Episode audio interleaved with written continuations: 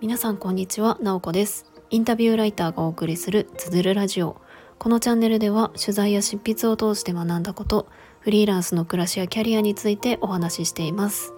毎週土曜日朝6時半から聞く力を磨くトレーニングもやっています。気になる方は概要欄のリンクから詳細をご覧ください。今日は5月12日金曜日です。皆さんいかがお過ごしでしょうか？今日はちょっと夜の配信になりました。いつもは夕方ぐらいに収録をして配信してるんですけれども今日はちょっと外出をしていて時間が取れなかったのでこの時間になりました、まあ、今日は配信しなくてもいいかなと思っていたんですけれどもえっ、ー、とですね明日のコラボライブをするという告知をそういえばしてなかったなと思ったのでその告知をするために収録をしております。えっ、ー、とコミュニティ投稿の方にはすでにしてあるんですけれどもあの青さんですね私これまでにも何度もコラボライブをさせてもらっているんですけれども教育ラジオというあのチャンネル名でやっている青さんと一緒にコラボライブをします明日、えー、12, 12月じゃないえ、ー、と5月13日土曜日夜8時からです。で今回は私のこちらのチャンネルでライブをする予定ですので是非えっ、ー、となんかね夜ご飯食べながらとか食べ終わった時間とかかな8時ぐらいだと。あのぜひ何かしながらとか聞いてもらえると嬉しいです。テーマはですねあの瞑想です はい瞑想とかマインドフルネスとかあの青さんはですねヨガとかマインドフルネスをする方で私は先月ですねあのビパッサナー瞑想という不思議な瞑想修行をしてきたのでちょっとその話をあの2人であのあれこれしたいなと思っております。まあ、あのビパッサナー瞑想ってちょっと興味あるなという方は是非入ってもし聞きたいことがあったらコメントなどで質問とかしてくれたら嬉しいです。でですね今日のテーマはそうあの収録ねあの告知のために収録したと言いつつ結構ガチガチのテーマを用意しています、えー、価格交渉の話です。まあこれフリーランスの方だったら絶対に直面しているであるこの価格価格交渉ですね。あのお仕事の依頼を受けた時に値段をその時にあのこのくらいでできますか？とかあとはあの見積もり出してください。いくらでやってくれますか？みたいな感じであの、まあ、決めるわけですよね。いただく報酬の金額をね。なんかその辺りのことをあの話したいなと思います。でですね私はこの価格交渉っていうところはかなりいろいろと悩みうん、今もかなり悩むことがあるんですけれどもやっぱりお金のことって言いづらいなっていう気持ちとかあの私はライターなので、まあ、基本的には原稿料をいただくんですけれども原稿料原稿料をもうちょっとあの増やしてくださいみたいなのって結構言いづらいんですよね。うん、であのまあそのままあの言いづらいなと思って、まあ、ちょっと普段はもうちょっと多めの金額でやってるんだけどなと思いながら引き受けたりとか、えー、とそういうことも何度かあったりしました。でやっぱりですねあの私自身こうお金に関して何かこう物を売るとかあのそういうことをしたことがやっぱりフリーランスになるまでなかったんですよね。あの教員っていう仕事もお金を直接扱うわけではないですしその後会社員をしてたんですけれどもそれも基本的に子どもと関わる仕事だったので直接こうお金を使うということはなかった。です。まあ、おそらくフリーランスの方とか、まあ、経営者の方もしくは会社員とか組織に属していてもこう営業マンだったりとか何かそのお金と近い、ことをしてる方だったらきっとあのこの辺りってすごく鍛えられてるんじゃないかなと思うんですね。でもあの私の場合は、まあ、今フリーになって2年半くらいですけれどもなかなかその中でこうお金に関しては筋トレを繰り返してるなっていうところです。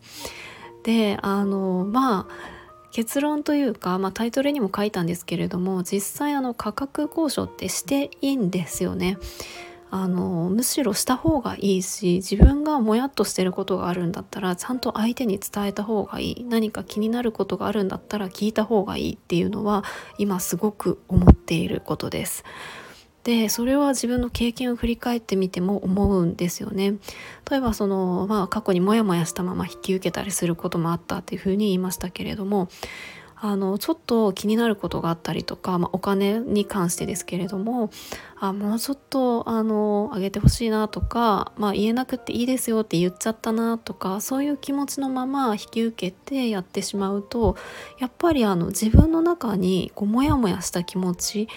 なんかあの納得してない感じっていうのが残ってしまうんですよね。それってもちろん意識的に手抜いてやろうとかは全然思わないんですけれどもその何て言うか気持ちよく全力でやるぞみたいなところ全力でやるぞという気持ちの妨げになってしまってるなっていうのはすごく感じていましたでそういうふうにそういうふうな自分の気持ちの状態でやるのってあの自分自身もしんどいですしそういった気持ちで仕事をするっていうこと自体も相手に対してはその誠実さに欠けるなというふうに思ってしまったんですよね。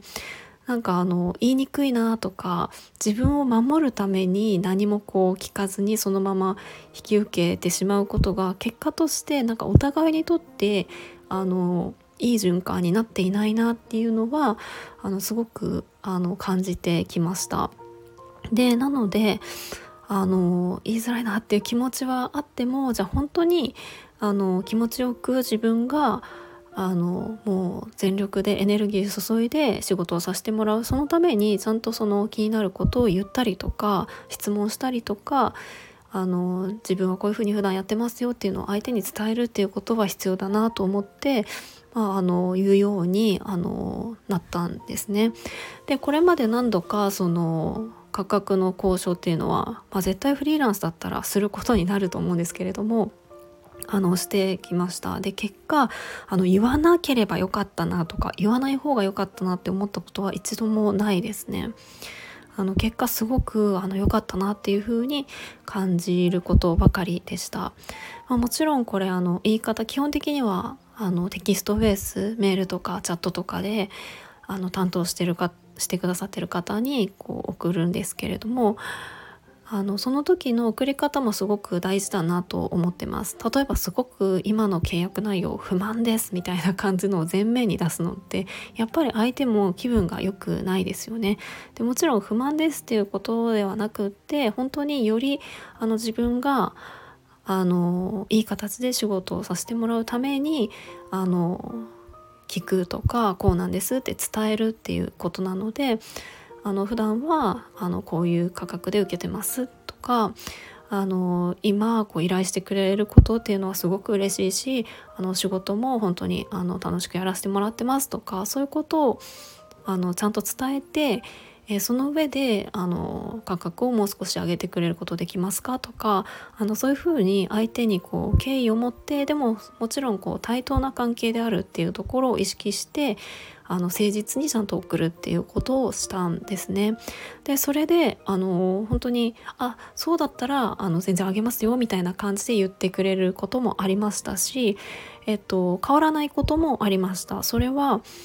あの例えば社内の規定でもうこれで決まってるんです申し訳ありませんみたいな感じで言ってくれたりとかするんですね。で結果あのもちろん上げてくれたらそれはそれで嬉しいんですけれどもあの変わらなかったとしてもあの私の気持ち的には全然違うんですよね。あなんかそういう規定なんだなって納得感もありますしだからそこをちゃんと一旦受け入れてあのごめんなさいっていうふうに言ってくれたっていうだけでなんか私はもうそれで満足というかでもっと言うとそのもし価格に不満で受けたくないんだったら私は別に断ってもいいわけなんですよね。あのその自由はあるのででもやっぱり私はその仕事があの好きだからあじゃあなんか、まあ、普段より低いけど全然受けますっていう気持ちは全然あのもう迷いなくあったのであの受けるっていうことができたのでやっぱりあのちゃんと,、えーと、モヤモヤしてる部分があるならちゃんと伝えるっていうことでより何て言うか誠実に仕事ができるなっていう風に感じたんですよね。まあ、これはちょっとあの冒頭に伝える方が良かったかなと思うんですけどもあの価格の交渉ってえーとまあ、基本的には法人ですね。あの企業とか NPO とかそういった団体から仕事を受ける時にあの結構交渉とかはあのすることになるかなと思います。多分あの個人のお客さんがメインのフリーランスの方とかだったらあんまりあの交渉とかはないかなと思うんですよね。自分でそのサービスの値段を決めていたりとかすると思うので、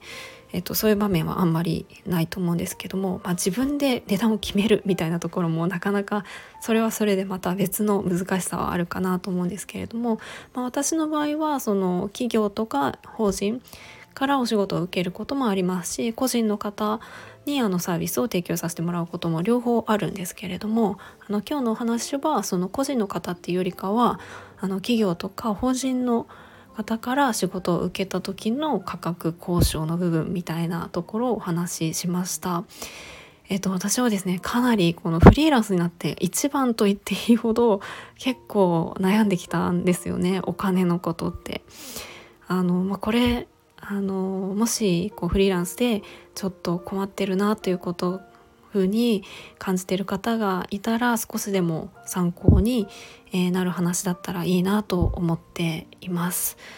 はいということで今日はあのフリーランスは価格交渉していいと思いますっていう話を私の体験とともにさせてもらいました。今日も最後まで聞いていただきありがとうございます。もいもい。